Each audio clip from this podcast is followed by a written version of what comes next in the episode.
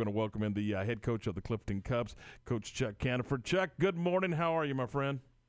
I'm doing good, Tom. How about yourself? Not bad. Glad to uh, glad to have you on the program, and good to talk to you again.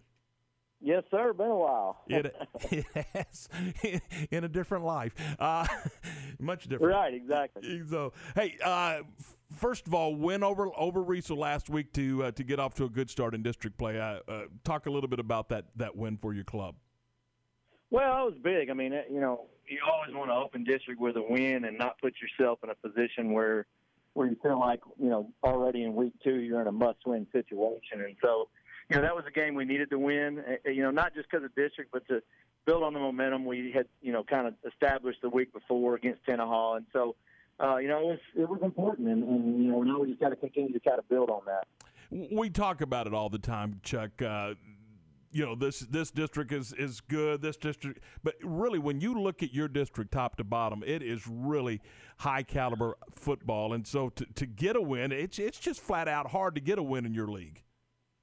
Oh there's no question about it. And you know and then you look at you know like a team like Riesel I mean we were you know physically they were a lot bigger than us. Um you know we're a little bit undersized. And so you know every Friday night you know you're going to play somebody that's going to create matchup problems for you uh, and so that's you know it's huge to to get a win, and and you got to get them when you can because every one of these games counts the same, and they're all important.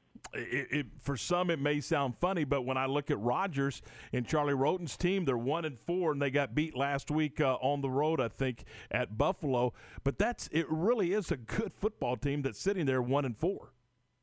No question. I mean, and they're they're a lot better than the record indicates. I mean, and a lot like us, they've played really really challenging non-district schedule, you know, and and so uh, that can be misleading. They're a young team, a lot like you know, some of the others between the two of us. We're both really young. We had some growing pains early in the year, playing against you know high-level competition, and so.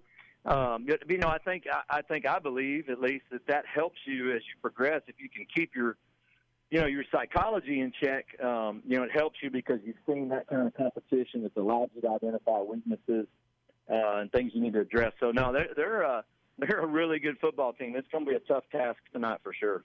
Hey, Coach, how have you kept your team focused through through what's been a, a really tough situation and, and, and, what we've been through with this virus? How have you kept your team focused? Well, I think there's a couple things. You know, number one, you know, we we constantly remind the kids that you know every time we get to go out on the field is a blessing. You know, there's there's some schools, some state uh, where those kids aren't getting that opportunity. And so every time we go out there, we need to appreciate it, even if it's for a practice. You know that, that we're getting to go out and do this, and some people aren't. So I think that's the first thing. You know, second, in terms of just you know the rough start we had, we're, we're fortunate in that you know our kids are used to. Um, you know, seeing us play really good people, you know, and, and we talked about it a lot. You know, we've been on a little run here where we've won four district championships in a row. The first year we did that in, in 16, we were 0 4 to start the year. You know, and, and so these kids have been around that. They've seen that. They kind of understand that there's a there's a method to the madness. That there's a reason why we do what we do, and and, uh, and they've responded well. I'm really proud of them for it. Coach, through the first three games, y'all scored a total of 31 points, but then you put up 43 on Tenaha, 36 on Riesel. What's been the biggest difference in the offense? Uh, I think one, we're getting more guys involved, more guys touching the football. Um, you know, a lot of it is on us as coaches, just figuring out getting the guys in the right places.